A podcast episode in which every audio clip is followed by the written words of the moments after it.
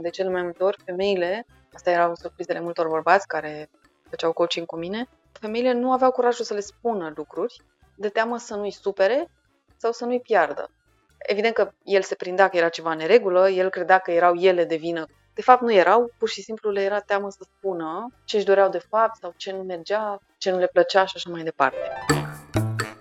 Eu sunt Dana. Iar eu sunt Răzvan. Și ce asculti acum este episodul Pătratul Roșu despre cum să-ți explorezi sexualitatea și să-ți înțelegi mai bine corpul, după cum ne-a explicat Liana Buzea, sexological body worker din 2016, coach în sexualitate și terapeut somatic în formare. Bună, Liana! Bine ai venit la Pătratul Roșu! Bună, Dana! Și bine v-am găsit! Având în vedere experiența pe care o ai și din faptul că ai lucrat cu atâția oameni până acum, Poți să formezi cumva un soi de portret robot al omului care apelează la serviciile tale? Cel mai des apelează la mine femei de peste 30 de ani, care au deja o relație intimă, au deja un anumit, o anumită poziție în cariera lor, își permit să își aloce bani și pentru dezvoltare personală și de cel mai multe ori ele vin la mine pentru că vor să arate mai multă deschidere față de partenerul lor, să le arate partenerilor că simt plăcere, că pot să aibă orgasm, că pot să ia inițiativa. Astea sunt cele mai frecvente. Sigur că sunt și alte categorii de persoane, dar uh, cam aici e să spun așa, majoritatea. Să înțeleg că din comunitatea LGBTQ+, nu prea sunt? Până acum a venit la mine o singură dată o persoană care a declarat că era din comunitatea LGBTQ, femeie și ea, în mod amuzant, ca să spun așa, pentru media mea. Iar uh, mai departe nu au venit alte persoane, pot doar să presupun de ce nu. Uh, eu sunt heterosexuală și bănuiesc că transmit asta prin toată comunicarea mea felul în care sunt eu. Nu că aș avea ceva cu comunitatea LGBTQIA, din contră, dar bănuiesc că ei nu percep sau consideră că nu pot să le fiu de ajutor. Bănuiesc, nu știu, nu am întrebat niciodată, adică eu nu mi-am făcut griji uh, din ce comunitate vine o persoană care vine la mine. Dar acum să ne întoarcem la cele care chiar vin la tine pentru ajutor. Ai enumerat câteva dintre probleme. Majoritatea spre ce tinde? Adică um, e o relație disfuncțională, ceva nu mai merge cum trebuie? Da, majoritatea ajung la mine, să spun așa, uh, reactiv. Foarte rar vine cineva la mine proactiv reactiv pentru că apar probleme, apar crize chiar de multe ori și ele se resimt cel mai puternic în viața intimă. Așa că majoritatea femeilor care vin la mine vin cu obiectivul să mm, fie mai deschise, să fie mai dezvolte, să aibă capacitatea să ia inițiativa așa cum se percep ele, deci astea sunt afirmațiile lor, să aibă orgasm, să se exprime din toate punctele de vedere în momentele de intimitate sexuală cu partenerii lor. Ce înseamnă acea deschidere pe care o caută? Adică cât de închise sunt de consideră că ar trebui să schimbe? Cam, deși nu le întreb chiar așa, cam în alte cuvinte, cam așa le întreb și eu, sau cam la asta vreau să ajung, din ce le-am auzit spunând, percepția lor despre ele este că ele nu știu ce să facă, uh, nu știu cum să spună anumite lucruri, nu au curajul. De cele mai multe ori ce și-ar dori ca partenerii lor să le facă sau uh, ce și-ar dori ele să facă ele, dar nu au curajul să facă în acele momente. Unele dintre ele au impresia despre ele că, sau așa spun ele despre ele, ca să fiu cât mai corectă, că pur și simplu nu pot să simtă și că nu ajung la stările de relaxare, de plăcere, de orgasm, de vârf um, și că asta le frustrează. Și de cele mai multe ori vin cu problema că partenerii lor își doresc cu mult mai multă intensitate, mult mai frecvent să facă dragoste, asta e exprimarea mea, uh, decât își doresc ele. Și dezechilibrul ăsta între libidoul lor și al partenerilor lor uh, le afectează și le pune pe gânduri și de cele mai multe ori ele vin ca să rezolve ceva la ele, crezând că vor îndrepta lucrurile în relație. Normal ar fi să vină, de fapt, în cuplu? Ideal ar fi ca ambii parteneri să se uite la ce se întâmplă între ei. Nu trebuie neapărat să vină ambii parteneri să lucreze cu aceeași persoană, uh, aceea ar fi, să spun așa, coaching de cuplu. Rar vin la mine cupluri și țin procesul pe termen lung, uh, de cele mai multe ori vine câte o persoană. dar ideal ar fi ca și cealaltă persoană să meargă în altă parte, să vorbească cu o terță persoană, ca să spun așa, deci o persoană neutră, pentru că de cele mai multe ori dacă apare ceva în cuplu, nu vine doar dintr-o parte. Rar e doar problema unei singure persoane, adică de cele mai multe ori sunt ambii parteneri care nu neapărat cu rea intenție, pur și simplu ceva au făcut la un moment dat ceva fără să-și dea seama care a afectat persoana de lângă sau și-au călcat niște, să spun așa, granițe personale ale lor fără să-și dea seama, au făcut mai mult sau s-au obținut mai mult și au acumulat o supărare, o frustrare, o încărcătură care după aceea se simte. Chiar dacă ei nu sunt conștienți, chiar dacă poate nu o recunosc, ea se simte în atmosfera dintre cei doi. Și atunci, în momentul în care vine câte o persoană la mine, eu întotdeauna spun, eu nu pot să lucrez și cu uh, cealaltă persoană, adică, de exemplu, în unele excepții vin la mine și uh, bărbați care cer să afle cum să-și facă partenerele să vrea mai mult sex, să fie într-un anumit fel. Și replica mea întotdeauna este, din păcate eu nu pot să lucrez cu o persoană care nu este aici și care poate nici nu vrea să lucreze, n-ai de unde să știi. Poți să lucrezi doar cu tine la ce poți tu să faci ca să uh, contribui la rezolvare, dar fi conștient că rezolvarea vine din ambele părți, adică nu are cum să vină doar dintr-o singură parte. Ai spus de granițe. Da, din engleză tradus boundaries. Cam care sunt alea, adică din ce ai observat până acum la oamenii care au venit la tine? În esență, pentru fiecare persoană granițele sunt diferite, evident. Le recunoști în momentul în care le-ai încălcat, pentru că te simți fie obosit, fie speriat, fie vinovat, fie rușinat, fie ceva din tine s-a închis, nu mai poți să simți plăcere sau s-a diminuat intensitatea, fie nu mai ai chef, să spun așa, mai informal, să faci un lucru sau alte lucruri sau chiar să petreci momente intime cu partenerul tău. Deci de cele mai multe ori persoanele își dau seama retroactiv. E foarte greu dacă nu ai lucrat cu prezența ta în corp. Deci stările de meditație, de exemplu, și practica de meditație poate să ajute, dar nu numai. Ă, legătura dintre minte și corp, adică atenția la corp, dacă nu o ai foarte bine formată, antrenată, ă, riști să mai calci peste granițele tale și la un moment dat îți dai seama când deja le-ai, le-ai depășit, dar le-ai depășit foarte mult. Adică putem să depășim, să ieșim din zona de confort și să fie un experiment, poate nu e așa de grozav, dar măcar ne-a stănit curiozitatea. Dar în momentul în care ieșim din zona de confort și vedem din ce în ce mai mult că terminăm un experiment sau un episod intim cu stări emoționale joase, negative, de frică, de anxietate, de vină, de rușine, etc., ăla e un semn clar că ți-ai încălcat niște granițe personale și dacă o să tot ajungi în locurile acelea, sunt șanse multe să se închidă corpul foarte mult, pentru că el tot e dus înspre opusul plăcerii, să spun așa, care poate să fie din multe feluri. Poți să ajungi în, uneori chiar și în scârbă, poți să ajungi în frică, deci poți să ajungi în multe locuri care îți închid corpul. El nu se mai deschide spre nimic, pentru că tot a ajuns în stări neplăcute și atunci el se apără. Deci cumva punctul de pornire ar fi comunicarea, ai pomenită și tu. În opinia mea, um, problema de comunicare este a doua, să spun așa, e pasul 2 până la urmă. Pasul 1 este cunoașterea propriului corp, uh, formarea unei relații cu propriul corp și de cele mai multe ori persoanele care vin să lucreze cu mine uh, ajung să facă și practici somatice, care înseamnă în esență conexiunea cu propriul corp prin diferite simțuri și de cele mai multe ori ele sunt surprinse uh, la o practică care se numește body talk. Sunt surprinse că pot să comunice cu propriul lor corp și propriul lor corp să le dea răspunsuri. Își pun întrebări unor părți din corp și corpul le răspunde. O întrebare este, mai întâi, care parte din corp are nevoie de atenție acum și de obicei vine un răspuns, poate să, de exemplu, un picior să vină, și după aceea, întrebarea este ce are nevoie piciorul tău acum de la tine? Și atunci, de obicei spune. Dacă nu spune, dacă nu vine nimic, cer eu voie să mai pun o întrebare și atunci întreb eu direct, adică efectiv ca și cum m-aș adresa piciorului și spun piciorule, ce ai vrea ca X să știe acum? Pe cât de ridicol sună, pe atât de surprinzător este pentru ele în momentul în care vociferează răspunsurile care le-au venit, adică efectiv ce le-a venit în minte. De cele mai multe ori sunt încărcături emoționale. Cel mai dificil este atunci când sunt zonele erogene care intră în dialog, să spun așa, și mesajele care vin.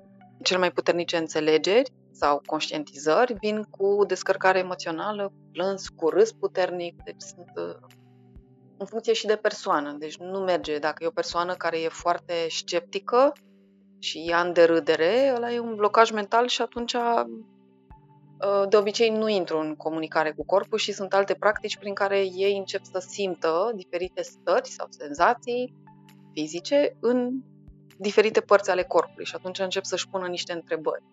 Și în modul acela ei mai întâi dărâmă scepticismul încet, nu deodată, și în timp ajung să fie deschiși și la o comunicare, ok, hai să-mi întreb și eu inima, plămânii, nu știu, ovarele, uterul sau orice altă zonă care poate să aibă un mesaj, ce se întâmplă, ce îmi transmite, ce are nevoie de la mine. Deci depinde de persoană și de nivelul de deschidere. De regulă, cu cât mai multă adaptare socială are persoana, apar și mai multe rețineri să facă diferite practici cu propriul corp, adică sunt catalogate de ridicole sau, ok, nu le vine niciun răspuns, niciun simțământ. Dar de cele mai multe ori corpul transmite mesaje, la fel cum și mintea, care turuie tot timpul. În cazul persoanelor care au îndrăznit și au avut curajul să-și uh, întrebe, de exemplu, organele sexuale, care le era răspunsul?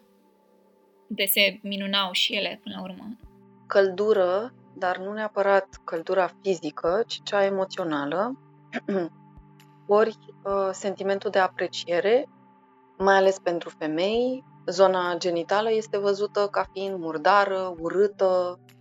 Uh, deci am avut foarte multe persoane de sex feminin care au venit și care aveau rușine față de zona genitală, față de partea exterioară, vulvă sau față de interior, vagin. Nu era același lucru față de uter sau față de ovare, pentru că ne uităm la tot aparatul în sine, să spun.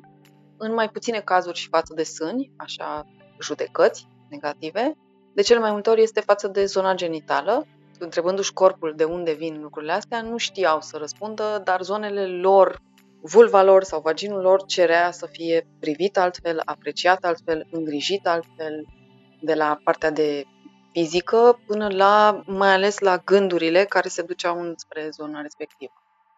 Menționez aici că cel mai mare blocaj pe care foarte multe femei îl au nu este de ordin fizic, el este de ordin mental și sunt judecățile mai ales despre propriul corp. Rușinea, dezgustul în unele cazuri sau pur și simplu lipsa unei conexiuni cu propriul corp. Pe cât de surprinzător este, femeile se înfrumusețează, se aranjează, se duc la cosmetică, se machează, își vopsesc părul, dar își transmit foarte puține cuvinte frumoase și își trimit foarte puține gânduri frumoase propriului lor corp iar în intimitate, din păcate, mai puțin îngrijirea, aranjarea, îmbrăcarea, cosmetica contează și contează mult mai mult ce relații au cultivat ele, deci ce gânduri, ce emoții au trimis acolo. În momentul în care ele se deschid în intimitate și sunt foarte vulnerabile, ies la suprafață exact lucrurile acelea. Și de asta cele mai aranjate femei nu sunt neapărat cele care se iubesc cel mai mult.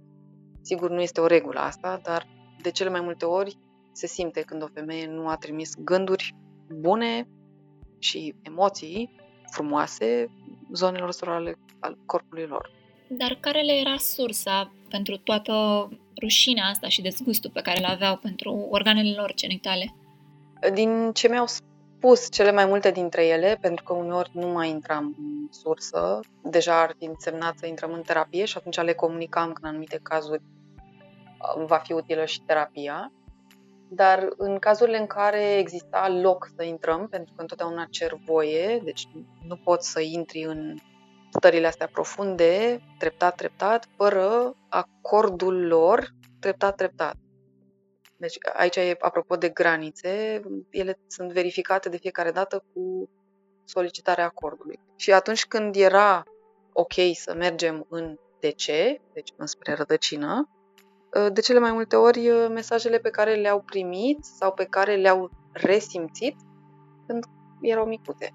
În unele cazuri 12 ani, în alte cazuri chiar și mai puțin, în alte cazuri când le-a venit prima dată menstruația, uneori aveam vârste, alteori pur și simplu aveam etape din viață. Deci nu era neapărat ceva foarte precis matematic.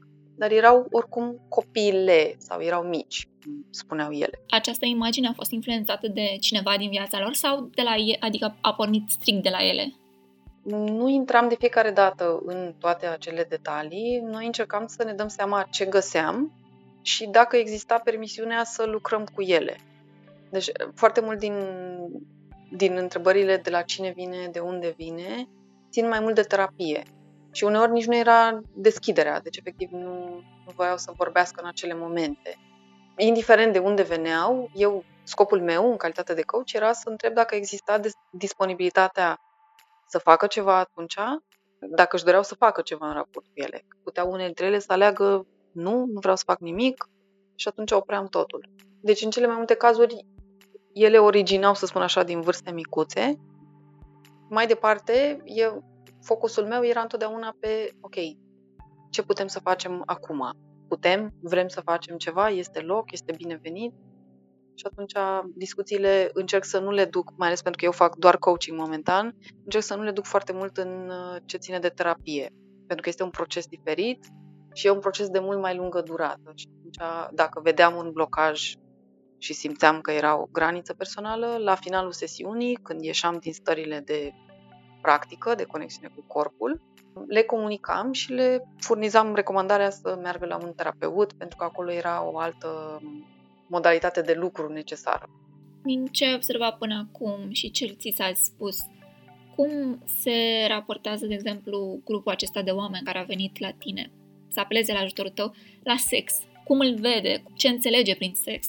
De cele mai multe ori, um, cele care ajung la mine au ascultat câteva materiale de ale mele, fie interviuri, fie videourile pe care le mai pun, fie au citit o postare uh, și majoritatea recunosc că mă urmăreau de ceva vreme și le-a trebuit un pic de timp să-și facă curaj să vină. Și în momentul în care vin la mine, ele spun de cele mai multe ori, îmi dau seama că sexualitatea mea poate să fie mult mai mult decât este acum și eu nu știu cum să fac asta, am ascultat videouri, dar deja simt că nu mai câștig sau nu mai învăț atât de mult despre mine doar ascultând și că am nevoie să lucrez la mine. Deci ele conștientizează că pot să fie mai mult, să se exprime ele mai mult decât o fac până în prezent. Majoritatea femeilor vin pentru că își doresc o stare mai profundă de conexiune în acele momente. Rar vine cineva la mine să învețe, cel puțin dintre femei, să învețe o tehnică sau să lucreze o tehnică anume. Ele vin pentru starea lor și aprofundarea stărilor lor. Cumva ai putea spune că femeile sunt um, mult mai puțin prezente în timpul actului sexual decât bărbații sau? Ceva le blochează uh, să fie mai expansive. Sunt prezente pentru că își dau seama că au un blocaj, dar nu îl pot tibui de cele mai multe ori și ele, în mod surprinzător, multe dintre ele îmi spun că au încercat să le explice partenerilor, unele dintre ele nu aveau curajul, efectiv nu știau cum să le spună, nu le ieșeau cuvintele din gură, altele au încercat și au văzut că nu, nu, nu reușeau să se facă înțelese. Și atunci, efectiv, încercau un alt fel de cadru în care să vorbească și cumva să exprime tot ce simt, fără să le fie teamă cumva că o să piardă legătura sau că persoana de lângă ele o să le privească altfel, pentru că de multe ori erau și temerile astea.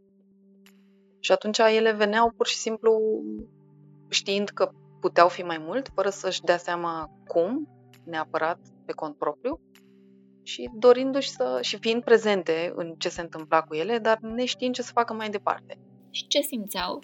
Din ce spuneau, cele mai multe, debusolare, grijă, unele dintre ele frică, va să nu-și piardă partenerii, iar, deci cam asta e de obicei la începutul procesului cu ce vine lumea.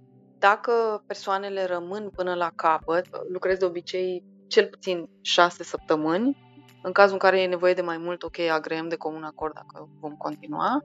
Dar dacă persoana rămâne până la capăt, deci dacă efectiv stă până la final, până când se încheie procesul, de cele mai multe ori ele pleacă cu în afară de felul în care pleacă din fiecare sesiune, mai liniștite, mai relaxate ele cu ele, că ok, nu sunt exagerate sau că nu e neapărat o problemă la ele, pur și simplu nu au știut să se raporteze altfel și descoperă singure cum să facă asta, adică eu doar le țin spațiu, dar ele experimentează și sunt atente la ce se întâmplă cu corpul lor, iar la sfârșitul procesului pleacă mult mai încrezătoare că, ok, unele lucruri s-au schimbat deja pe parcurs, altele știu cum să le abordeze și la altele, pentru că e și lucrul ăsta adevărat, țin de practică, deci stările de prezență în intimitate contează foarte mult și de câte obișnuite suntem noi, mai ales ca femei, să ne oferim plăcere și să stăm în stări de plăcere.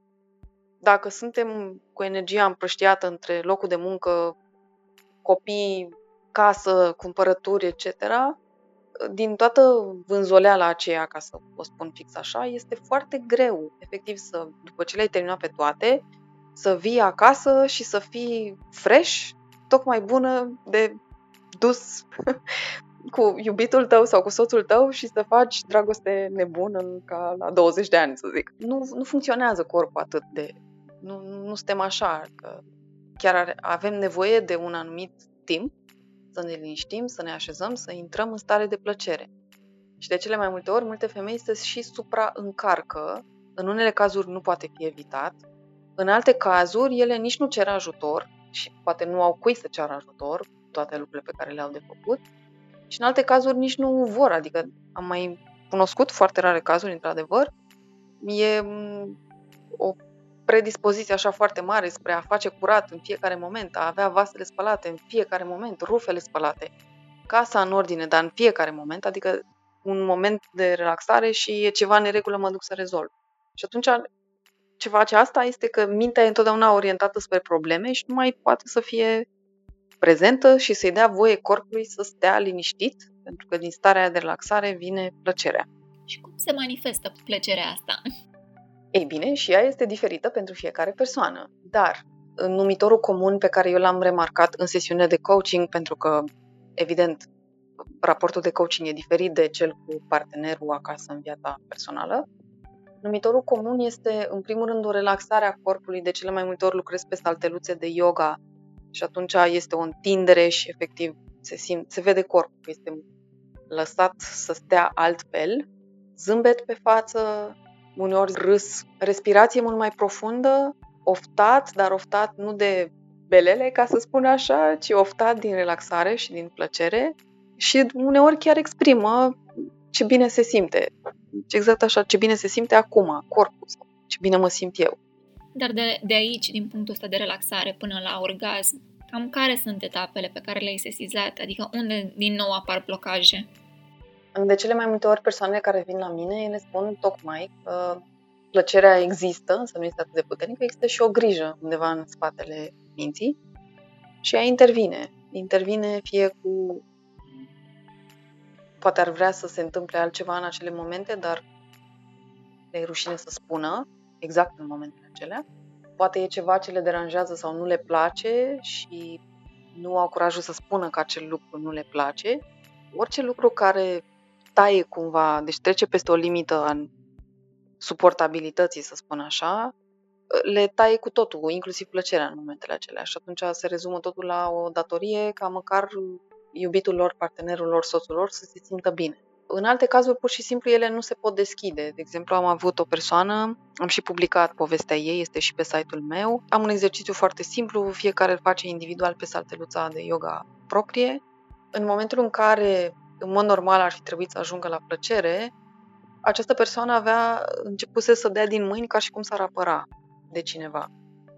Și în momentul în care am observat lucrul ăsta, ăla pentru mine a fost clar că undeva în circuitul ei de plăcere era întrepătrunsă, să spun așa, o agresivitate sau o, o stare de atac pe care o resimțea, de care ea se apăra automat. Și atunci ea nu avea cum să ajungă mai departe, adică din plăcere ea se ducea în autoapărare, să spun așa, nu în, în relaxare profundă și mai departe în orgasm. Dar asta e un caz din un caz excepțional în persoanele cu care eu am lucrat. Apropo de cazuri excepționale, au fost persoane care au trecut printr-un abuz, printr-o traumă și, mă rog, au, ți-au povestit despre asta? Da, de fiecare dată când mi se povestea despre, chiar dacă ele nu îi spuneau pe nume abuz, adică descriau numai că de fiecare dată când încercau să facă dragoste cu iubitul lor, aveau stări de greață, de panică, ăla era clar și le spuneam, ok, ăla e un semn foarte negativ, foarte puternic al corpului tău, este un semn că la un moment dat, o dată sau de mai multe ori, s-au încălcat, de fapt, niște granițe de care nu, era conștient, nu erai tu conștientă și el în momentul ăsta respinge. Și pentru procesul acela, de fiecare dată când, sau dacă spuneau pur și simplu că fuseseră agresate, abuzate, atunci eu spuneam, pentru asta e nevoie de un terapeut. Pentru că coachingul nu te poate ajuta la, la traumă. Bine, nu spuneam cuvântul acesta, le spuneam doar că coachingul nu poate să ajute în momentul ăsta, trebuie un terapeut. Este un proces de mai lungă durată și e altceva decât coaching. Ca să fac așa o distinție cumva, în momentul în care vii la coach, în mod normal tu vii pentru că ai un obiectiv. Sau, dacă nu ți-e foarte clar obiectivul, poți să-l stabilești împreună cu coachul, tocmai ca să te asiguri că ceea ce îți dorești tu e fezabil, să spun așa, în termen de coaching. Și în momentul în care ajungi la coach, înseamnă că ești cât de cât conștient de resursele tale interioare, deci care sunt calitățile tale cu care tu poți să lucrezi constructiv. De aceea se numesc resurse. Și ai o anumită disponibilitate să faci asta disciplinat. Uh, și nu înseamnă zi de zi neapărat, dar înseamnă o anumită constanță în practic. Dacă oricare din ingredientele astea lipsesc, s-ar putea, nu e neapărat cazul acesta, dar s-ar putea să fie mai util un terapeut sau un psiholog. Pentru că, mai ales dacă nu-ți cunoști resursele interioare, e nevoie de ajutorul unui psiholog să le descoperi. Dacă ai avut un, un blocaj foarte mare în trecut care ți-a schimbat, ți-a rescris tot intri mai mult în stări de apărare decât în cele de relaxare și atunci asta ține iarăși de terapie. Deci dacă nu-ți cunoști resursele, deci care sunt calitățile cu care poți să lucrezi, sau ai avut niște blocaje în trecut pe care nu le-ai putut depăși de un singur și este absolut în regulă dacă ți s-a întâmplat asta, nu, nu, nimeni nu are de ce să-și reproșeze sau să, să se biciuiască, e o vorbă pe care mi-a zis-o și mie cineva la un moment dat. Deci, efectiv, astea sunt situații de viață în care ajungem și atunci este important să mergem la persoana corespunzătoare. Deci de fiecare dată când cineva a venit la mine care a trecut prin abuz, fie că a fost conștient sau nu, a primit îndrumarea să meargă la un terapeut. Și din păcate au venit atât de multe persoane la mine cu situațiile astea, încât am zis, ok, eu mă încep să mă formez și ca terapeut, pentru că la un moment dat va trebui să pot să ajut și eu acești oameni. Dacă ei tot vin la mine și eu tot îi trimit mai departe, hai să abordez, să pot să abordez și problema asta. Dar au fost și cazuri fericite, nu? Adică ai avut, uh, presupun, uh, niște descoperiri sau uh, situații care te-au făcut să te simți mândră că faci treaba asta. Ai niște exemple în minte? Cu siguranță. Au fost foarte multe persoane care, în esență, chiar dacă ai venit cu, să spunem, cu o problemă negativă la mine și eu nu pot să te ajut, nu pleci chiar cu nimic de acolo. Adică, din discuțiile pe care le avem, minimul pe care îl poți obține și de care cu siguranță sunt mândră, este o conștientizare a locului în care ești și o încurajare că, ok, pentru tine există soluții, chiar dacă nu pot să ți le oferi eu de fiecare dată sau nu pot să te ajut să le obții tu de fiecare dată, măcar ai un reper unde să te duci, ce poți să faci. După aceea, cu persoanele cu care am dus uh, coaching-ul până la capăt, am foarte multe persoane care au spus, apropo de stările frumoase pe care le aveau în sesiuni, stările de liniște cu care plecau după, unele dintre ele, uh, cum a zis un bărbat cu care am lucrat la un moment dat, pentru că lucram foarte mult tehnici de respirație, spunea că pleca cu oxygen high, adică nu drug high, oxygen high. Se simțea că îi rugam să urmărească starea pe parcursul zilei, inclusiv la lucru, inclusiv de multe ori făceam coachingul dimineața înainte de lucru și oamenii plecau după aceea și vedeau de restul zilei inclusiv a doua zi. Multe dintre femeile cu care am lucrat îmi spuneau, măi, m-a ținut starea până a doua zi. Câteva dintre fetele pe care le-am avut la practica cu oul de jad, este o practică pe care am dus-o, am avut deja trei serii până acum, ele îmi spuneau că de cel mai multe ori starea de bine de după practică le ținea două zile în unele cazuri. Și pentru unele persoane asta însemna foarte mult față de felul în care erau înainte să vină la practică. Ne poți spune cum este această practică cu oul de jad? Ce presupune? Uh, da, mai întâi va trebui să dau un amendament, oricui ascultă. Ea, în momentul de față, nu este încă suficient urmărită științific. Nu înseamnă că nu este validă, înseamnă că pur și simplu datele științifice nu sunt suficiente pentru că nu i s-a alocat atât de multă atenție. Deci, luați-o mai mult ca pe o practică despre care se știe în anumite culturi de foarte mult timp, culturile estice, deoseb, și pe care multe femei le uh, fac în cadre specializate deci în cercuri, în locuri, cu persoane care sunt formate și care obțin o mulțime de beneficii, nu neapărat de natură sexuală, ci mai mult de conexiunea cu corpul. Apoi, în esență, ce înseamnă? Uh, eu am învățat-o pe filieră taoistă. Aceasta este o tradiție veche chineză, din aceeași filieră în care e și practica de tai chi, de qigong, ușu, tot așa. Și pentru unele dintre practicile feminine, pentru că sunt mult mai multe, printre ele se numără și practica cu oul de jad, în esență presupune folosirea unei pietre semi-prețioase, sculptate și șlefuite sub formă de ou, care poate să fie de dimensiuni diferite, pentru că dimensiunile corpului feminin sunt diferite, poate fi făcută doar de femeile care au avut contact sexual și ea, în esență, presupune introducerea acelei pietre în vagin după o anumită perioadă de pregătire în prealabil. Deci nu merge din prima, am auzit de practică, îmi iau oul și îl introduc în corp și asta e. Iar practica în sine are ca scop conexiunea minții cu exact cu vaginul. Primul și cel mai important beneficiu este conștientizarea simțurilor, trăirilor, senzațiilor din acest loc al corpului. În foarte multe cazuri ele nu există, în mod surprinzător. Una dintre declarațiile cele mai reprezentative aici a fost de la o participantă care a venit la noi, la practică, și a spus din prima, eu am ajuns aici pentru că am conștientizat că eu nu am o conexiune cu vaginul meu și chiar am spus soțului meu la un moment dat, wow, eu am și un vagin, uitasem că aveam. La care soțul meu a spus, cum să nu fii conștientă că ai un vagin? Pe cât de surprinzătoare par lucrurile acestea, pe atât de reale sunt pentru anumite femei. Apoi, exact ca orice altă practică, pentru că ea este fizică, ea presupune o încălzire a corpului, deci o pregătire a musculaturii, antrenamentul propriu-zis, care în funcție de nivelul fizic, physical level până la urmă, sau fitness level, sau nu-mi dau seama cum să adaptez la... Vorbesc acum cu terminologie din sport și din fitness, dar există un nivel al fiecăruia. Dacă nu am mai lucrat niciodată nimic cu musculatura aceea, e nivelul începător. Dacă am mai făcut ceva până atunci, de la faimoasele exerciții Kegel până la orice altceva, masaje, orice altceva care a relaxat mușchiul, pentru că, apropo, vaginul este un mușchi, care dacă nu este folosit se poate atrofia foarte ușor. Dacă este încordat prea mult din stări de tensiune, etc., el devine rigid. Este cazul foarte multor femei din România, asta nu o spun doar eu, o aud de la foarte multe alte femei care facilitează practica aceasta și la noi în țară. Revenind, în funcție de nivelul fiecăreia, practica în sine poate să dureze 5 minute, 10 minute, o oră, dacă cineva are atâta disponibilitate, iar apoi este integrarea. Asta înseamnă conștientizarea corpului, conștientizarea lucrurilor obținute, ce a simțit că a obținut în practica aceea. Și, evident, relaxarea și asta înseamnă întinderea sau, efectiv, masarea, oricât de straniu poate să sune, se poate face prin haine, deci practica aceasta nu presupune nuditate, nu e nimic excentric la ea, în afară de faptul că lucrezi cu o anumită parte a corpului despre care nu poți să vorbești atât de frecvent cu oricine, dar se face și o relaxare exact ca la sport, pentru că acela este un mușchi care a lucrat.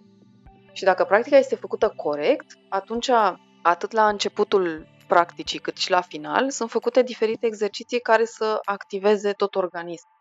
În esență e considerat că dacă lucrezi cu zona vaginului, lucrezi cu energia sexuală.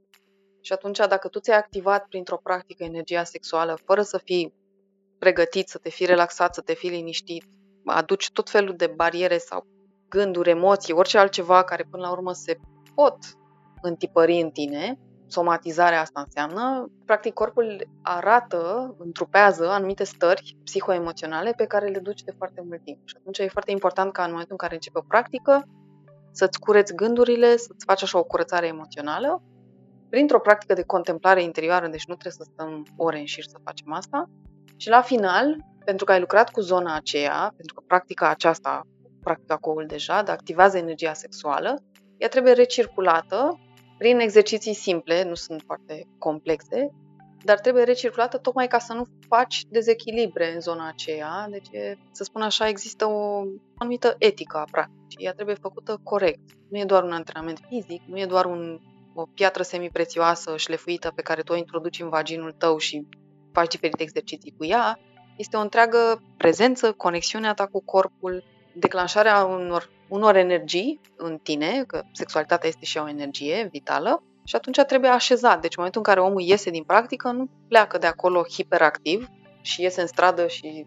Deci nu, trebuie să ieși echilibrat, să te duci împământat, este alt cuvânt, nu știu cât de obișnuită e lumea care ascultă podcastul acesta cu expresiile acestea, dar te duci cu energia așezată, cu stările tale psihoemoționale echilibrate când pleci de acolo. Ce alte practici mai uh, folosești la cursuri? Asta e cea mai răspândită până acum, a fost cursul cel mai longeviv pe care l-am avut. Uh, alte practici mai sunt uh, combinații de respirație cu sunet, cu mișcare, care iarăși pot fi făcute individual, deci fiecare pe salteluța lui sau ei. Tot felul de exerciții care țin foarte mult de comunicare și de înțelegerea celuilalt. Uh, comunicarea este extrem de importantă. După, cum ziceam la o întrebare de mai devreme, după cunoașterea de sine vine într-adevăr și comunicarea din punctul meu de vedere. Și felul în care spunem anumite lucruri, felul în care primim sau auzim ceea ce ni se spune, mai ales în intimitate, pentru că eu rămân pe subiect aici, e un exercițiu și acesta. Felul în care ne dăm seama care ne sunt valorile, intenția, intențiile, pentru că putem să avem mai multe, de-a lungul timpului ni se pot schimba intențiile, însemnătatea pe care o dăm vieții noastre sexuale, unei relații pe care o avem, unui act în sine, chiar dacă nu sună a practică, toate aceste lucruri țin tot de dezvoltarea sexuală și atunci ele pot fi abordate și în coaching individual și în exerciții în evenimente de grup sau chiar în retreat. Spuneai la început că majoritar ai femei, însă au fost uh, și cazuri de bărbați care au apelat la tine. Problemele lor cum sună sau de ce au venit la tine? În ultima vreme, uh, începuseră să vină bărbați care chiar voiau să se cunoască mai bine pe ei înșiși. Însă, într-o primă instanță, îmi veneau foarte mulți bărbați care își doreau foarte mult ca partenerele lor să fie altfel în, în intimitate. Și atunci, în momentul în care cineva venea cu acea solicitare, care, ok, era foarte validă pentru ei, eu, din păcate, eram nevoită să le spun că nu puteam să-i ajut și dacă ei voiau să lucreze la altceva, cum ar fi să învețe să țină spațiu și să ofere un cadru în care partenera lor ar putea sau nu, depinde și de ea, să se arate și altfel, atunci cu acel lucru sigur îi ajutam am avut un singur caz de bărbat care a lucrat cele 8 sesiuni, deci a lucrat până la capăt, și care chiar ăsta a fost obiectivul lui, să învețe să țină spațiu. Și el exact cu tema asta a venit. M-a auzise vorbind la un eveniment despre așa ceva, a conștientizat că el nu știa ce era, ce, ce era aia să țină spațiu cuiva. Cum adică să țină spațiu? Lumea se gândea la propriu, la, chiar la propriu, adică să țin ce să țin o mână. Și atunci încercam să le explic de atmosfera de deschidere și atmosfera în care persoana chiar are libertatea și simte că poate să fie relaxată, liniștită, să spună bune curele ce are și că spunându-le, persoana era liniștită că nu avea să piardă relația. De cele mai multe ori, femeile, asta erau surprizele multor bărbați care făceau coaching cu mine, femeile nu aveau curajul să le spună lucruri de teamă să nu-i supere sau să nu-i piardă. Și atunci ele țineau o mulțime de lucruri în ele, implicit nu puteau să fie atât de dezvolte pentru că nu primeau ceea ce aveau nevoie, dar nici nu cereau de teamă să nu supere, să nu deranjeze, să nu sperie, intimideze sau să nu piardă partenerul. Evident că el se prindea că era ceva neregulă, el credea că erau ele de vină, că erau ele expresia mea acum, niciodată n-a zis nimeni așa ceva, dar o spun eu acum, ghilimele de rigoare, credeau că erau defecte de fapt nu erau, pur și simplu le era teamă să spună ce își doreau de fapt sau ce nu mergea, ce nu le plăcea și așa mai departe. În mod surprinzător, uitându-mă la statisticile mele de pe Instagram, de pe YouTube, am mult mai mulți bărbați în, în audiența mea de pe social media decât la evenimentele pe care le fac sau la coaching.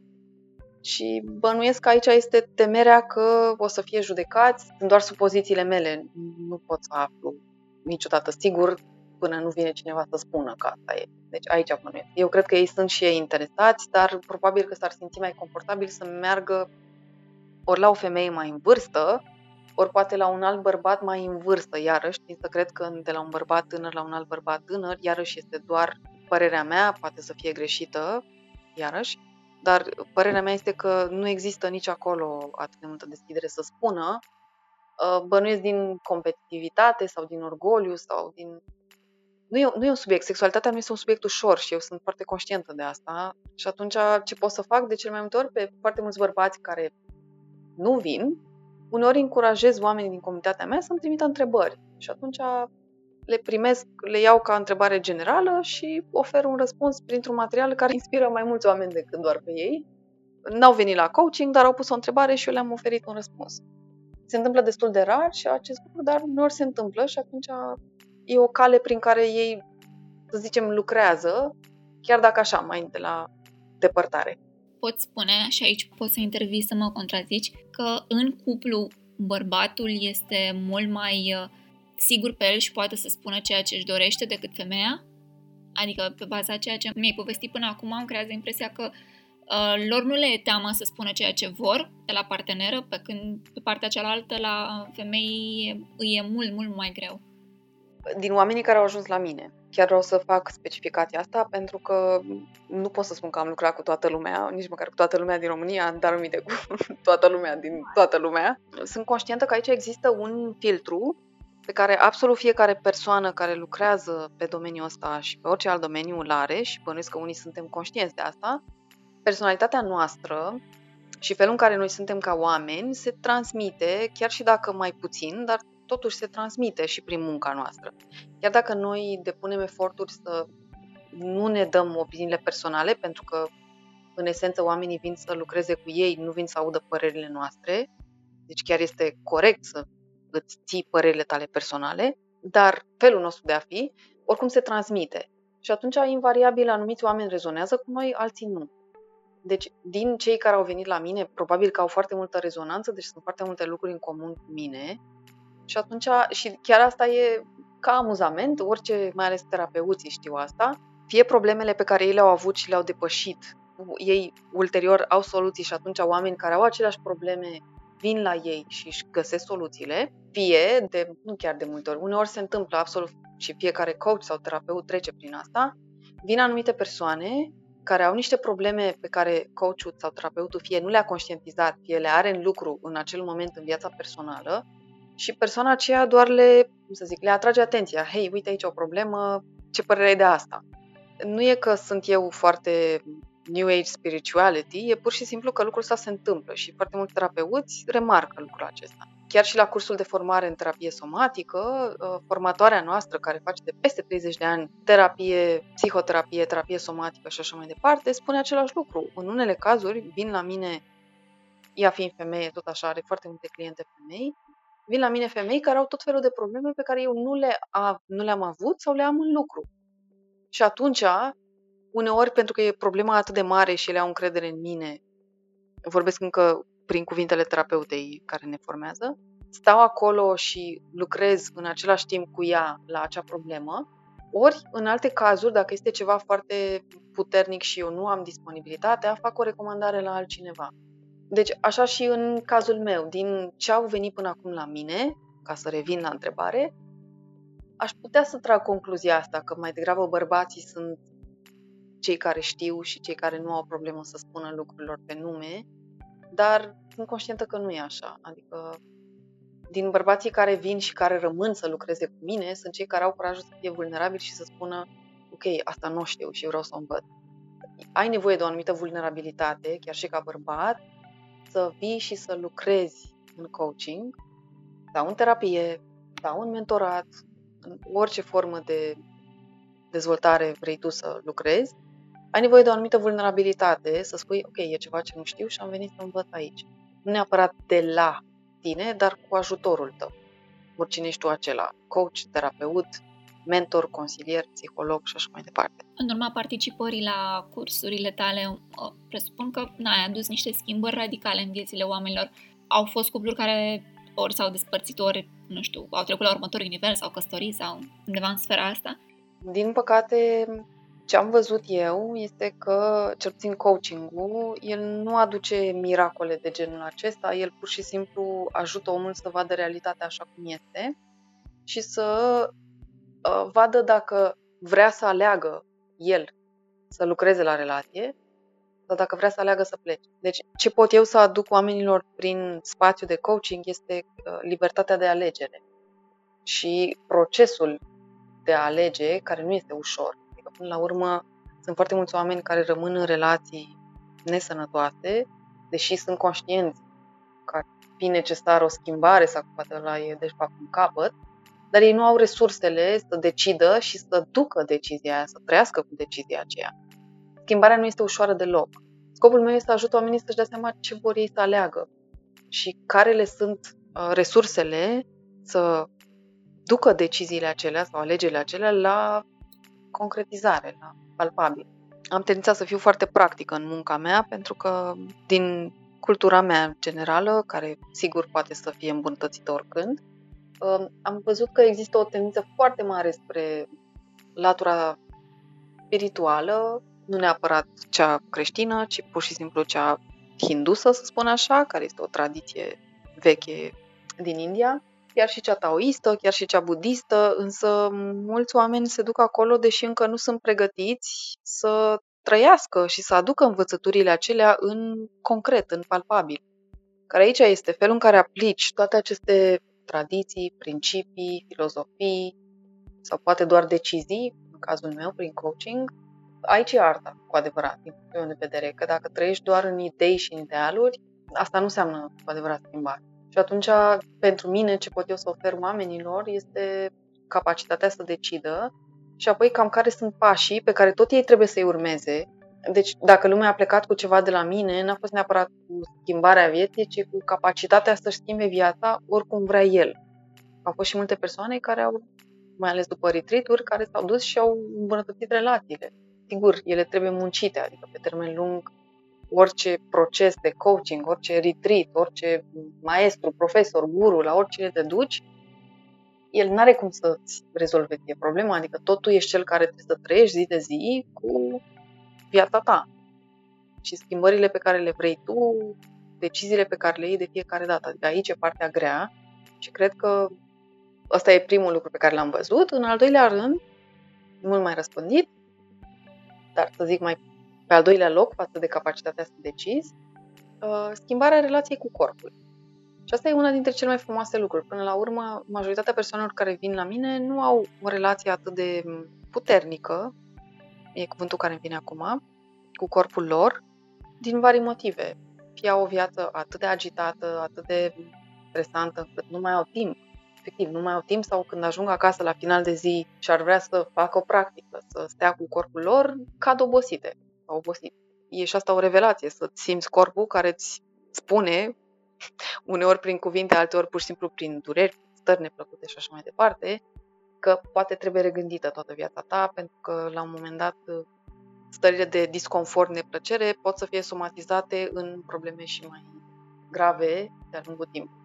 Adică e un fapt cunoscut că majoritatea problemelor de sănătate pornesc de la tensiune, stres, supărări acumulate în timp.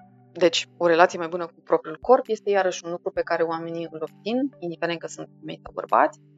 Și în al treilea rând sunt tot felul de curiozități, um, diferite stări pe care nu știau că le pot avea, stări aprofundate de plăcere, de relaxare, de activare a energiei sexuale. Menționez că aici sunt persoane care vin, care deja au o anumită deschidere și și-au depășit câteva blocaje mentale, prejudecăți, unii dintre ei sau ele cu terapie făcută și așa mai departe. Adică există un anumit nivel de disponibilitate de a lucra cu sine.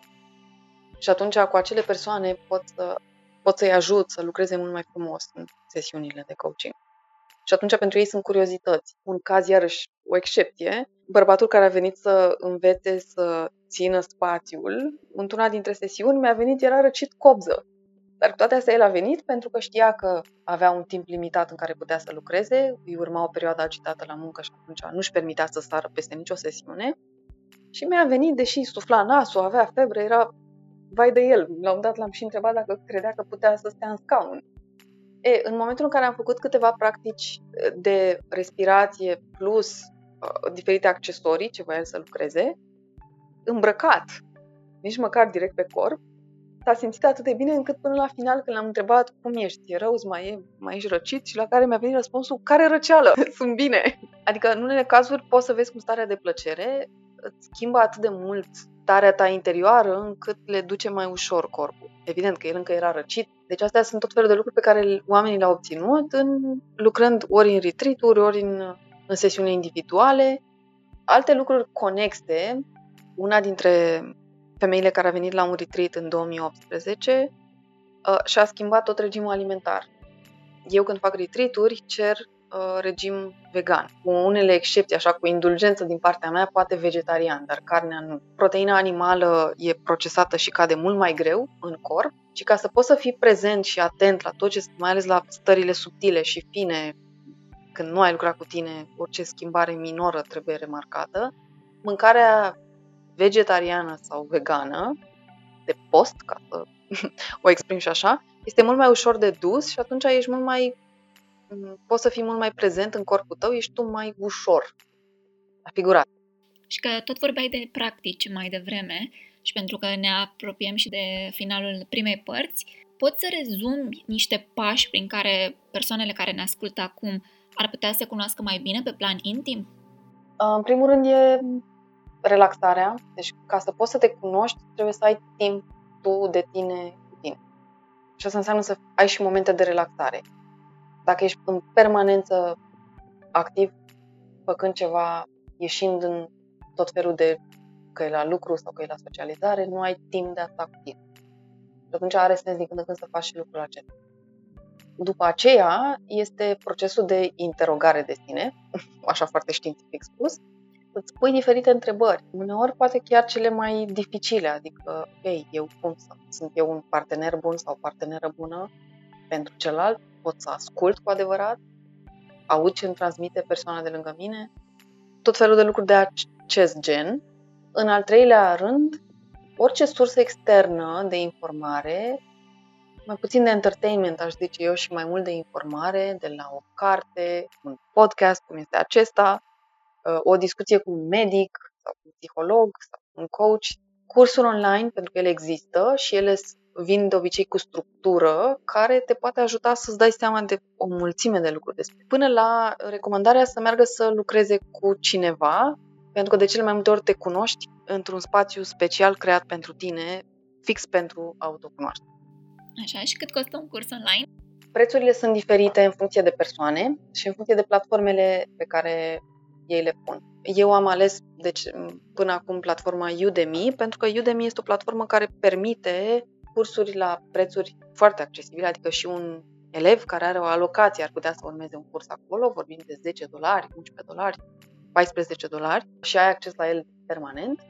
După aceea sunt persoane care fac pe platforme separate și pot fi de la câteva sute de dolari până la mii de dolari. Am trecut prin tot spectrul de-a lungul timpului când m-am format. Deci aici depinde foarte mult de ce surse de informare au ajuns la tine, ce platforme ai găsit. Unele platforme sunt și cu abonament sau subscripție lunară și depinde de tine cât timp, câți bani ai pe termen lung să investești, să tot ai acces la acele informații. Deci, are, sunt modele diferite, dar ce aș vrea să transmit este că pentru fiecare dintre noi și dacă nu avem niciun buget, există social media și există oameni care dau și informații de calitate. Tot e să-i cauți. Și să ai răbdare să ajungi la ei. Și ultima întrebare, având în vedere ce s-a întâmplat în luna aprilie, referitor la legea educației sexuale care a fost aprobată, din punctul tău de vedere și bazat pe experiența pe care o ai tu, cum ai face educația sexuală în școli? Eu am un punct de vedere totalmente diferit, e cumva paralel față de educație. Coachingul nu este educație, coachingul e dezvoltare. Dar sunt câteva principii din coaching pe care le consider benefice și educației. Uh, deci eu nu pot să vin cu sugestii de programă sau de cine să predea, cât de des, etc. Dar, indiferent cine va preda și cât de des, consider că asigurarea unui spațiu sigur pe care elevii să îl simtă ca atare este fundamental și esențial. Și în al doilea rând, uh, transmiterea a două concepte. Primul este cel de granițe personale. Înțeleagă absolut toată lumea că fiecare are granițe personale și că ele trebuie respectate și ale propriei persoane și ale celorlalți din jur. Și cea de-a doua, cel de-al doilea element sau concept sau noțiune, alegerea. Cumva, acești elevi să înțeleagă că ei pot să aleagă și este absolut ok să aleagă ce li se potrivește. Cred că dacă educația este făcută iarăși uh, în stilul, e cuvântul meu, industrial, cumva există o programă făcută de alți oameni față de cei cărora li se transmite. Cei cărora li se transmite nu au nicio alegere, nu au niciun cuvânt de spus în programă, ei pur și simplu trebuie să o primească și să o înghită ca atare.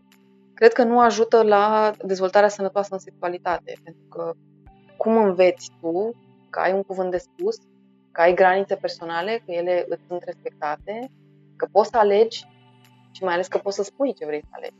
Deci cred că astea sunt niște noțiuni care trebuie incluse în, în educația sexuală. Mulțumesc mult de tot, Liana. Cu drag. Urmează acum Răzvan cu curiozitățile ascultătorilor Pătratul Roșu.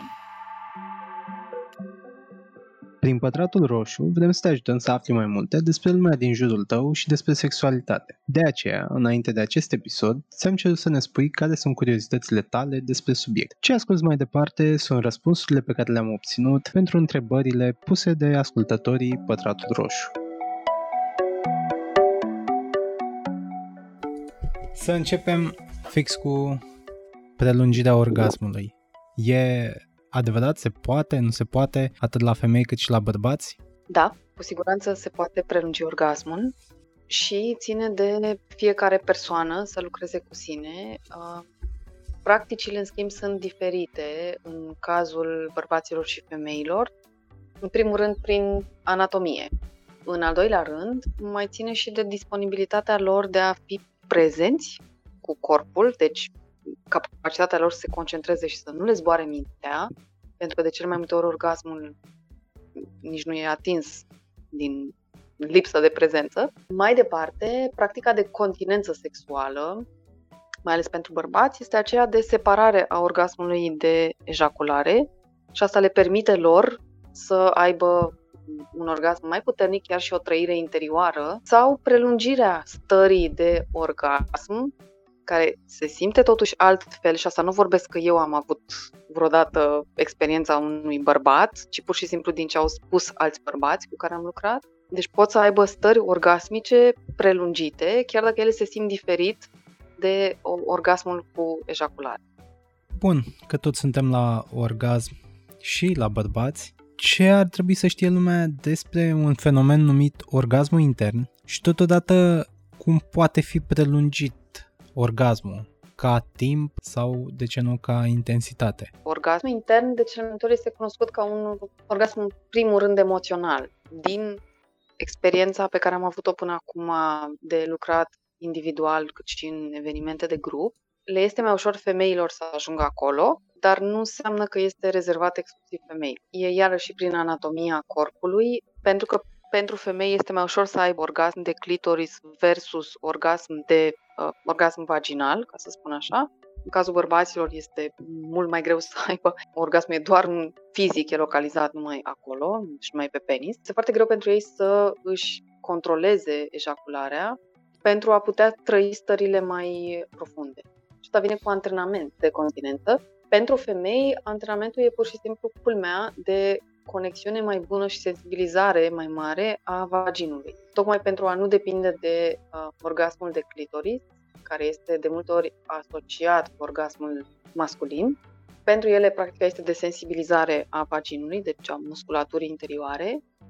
În acest caz, ajută practica cu oul de jad sau pur și simplu antrenamentele ele cu ele înseși, un anumit fel de autosatisfacere care nu este centrat pe plăcere neapărat sau pe orgasm neapărat, ci efectiv pe o mai bună conștientizare a vaginului lor.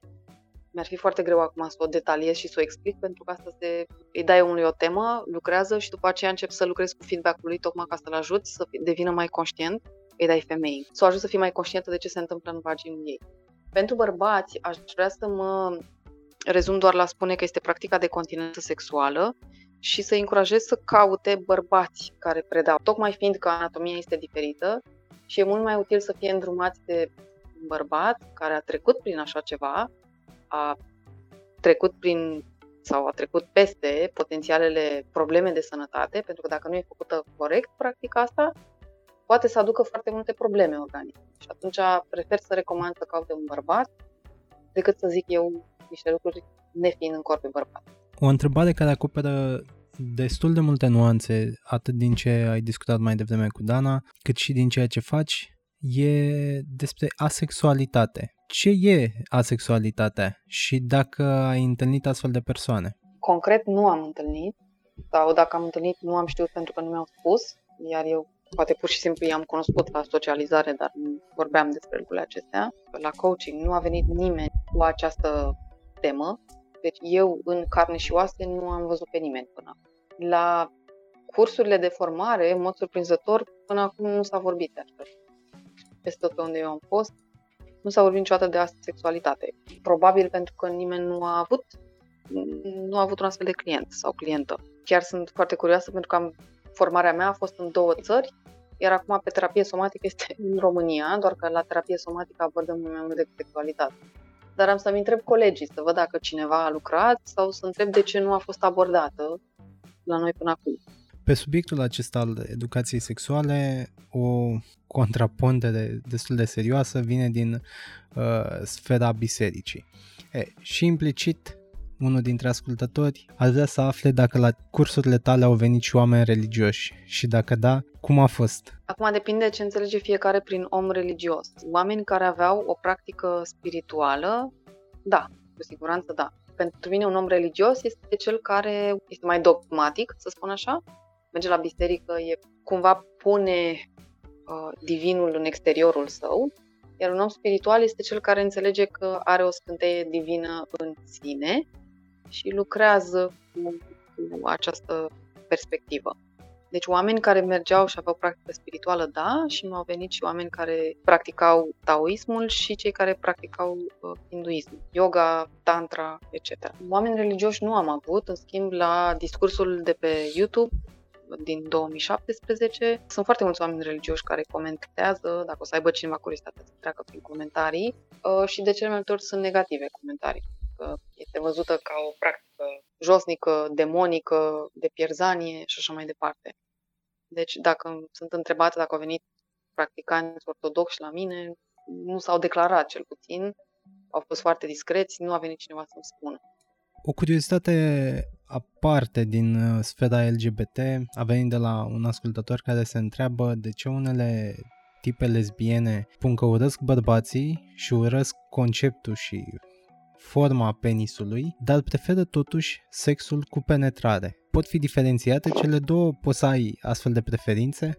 Să știi că nu am lucrat cu astfel de persoane, însă pot doar să, dacă îmi va permite presupunerea mea cu amendamentul că realmente este o presupunere. În primul rând, ce știu și eu din anatomia mea feminină, corpul feminin este făcut într-un anumit fel. Chiar dacă suntem atrase de femei, ne dorim să fim penetrate și simțim plăcere prin penetrare. Așa este anatomia corpului. Faptul că ele urăsc forma penisului, anatomia masculină sau poate chiar bărbații, din să cred că asta ține de partea de psihologic sau de emoțional al lor, care poate are un fundament în, în trecutul lor, poate este ceva preluat din cultura feministă, etc. Aici, iarăși, pot doar să presupun, dar anatomia nu minte. Și dacă e să o luăm așa, și opusul este valabil, și anume, bărbații pot să simtă plăcere prin masaj anal sau prin penetrare anală. Dacă au deschiderea, să accepte așa ceva. Deci, iarăși, corpul e construit într-un anumit fel. Dacă nu suntem foarte religioși și nu considerăm că este un extrem de mare păcat și o perversiune acest lucru, atunci corpul nostru are și aceste surprize pentru noi indiferent că suntem bărbați sau femei.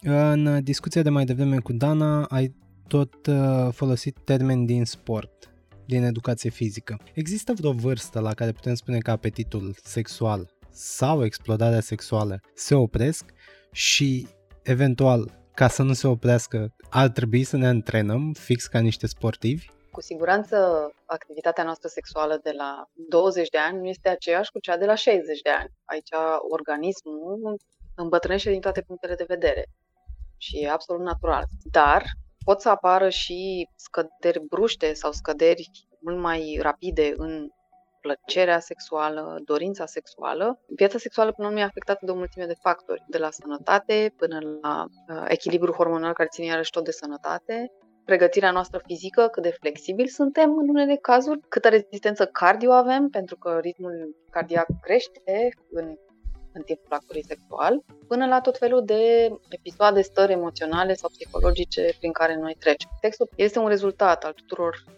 uh, celorlaltor capitole din, din viața noastră și dacă noi nu ne asigurăm o viață cât de cât mai liniștită, da, în unele cazuri, pentru că sexul nu este considerat elementar, el poate să fie primul care este afectat, și anume libidoul nostru, dorința noastră, disponibilitatea noastră.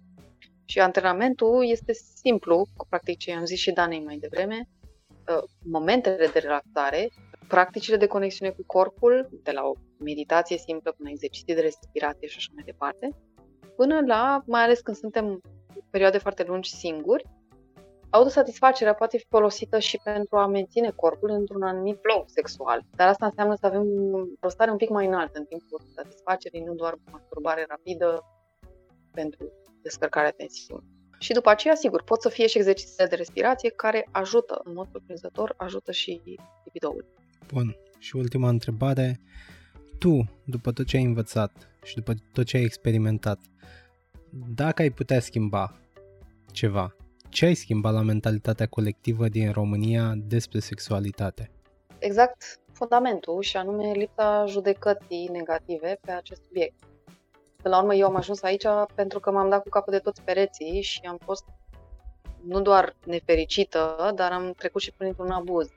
Se pare că în cultura noastră este foarte mult loc pentru abuz, pentru că judecăm, râdem, în unele cazuri facem niște glume sau miștouri de-a dreptul grotești și ele nu lasă spațiu unei dezvoltări armonioase. Și asta e dintr-o foarte mare judecată, prejudecată și rușine.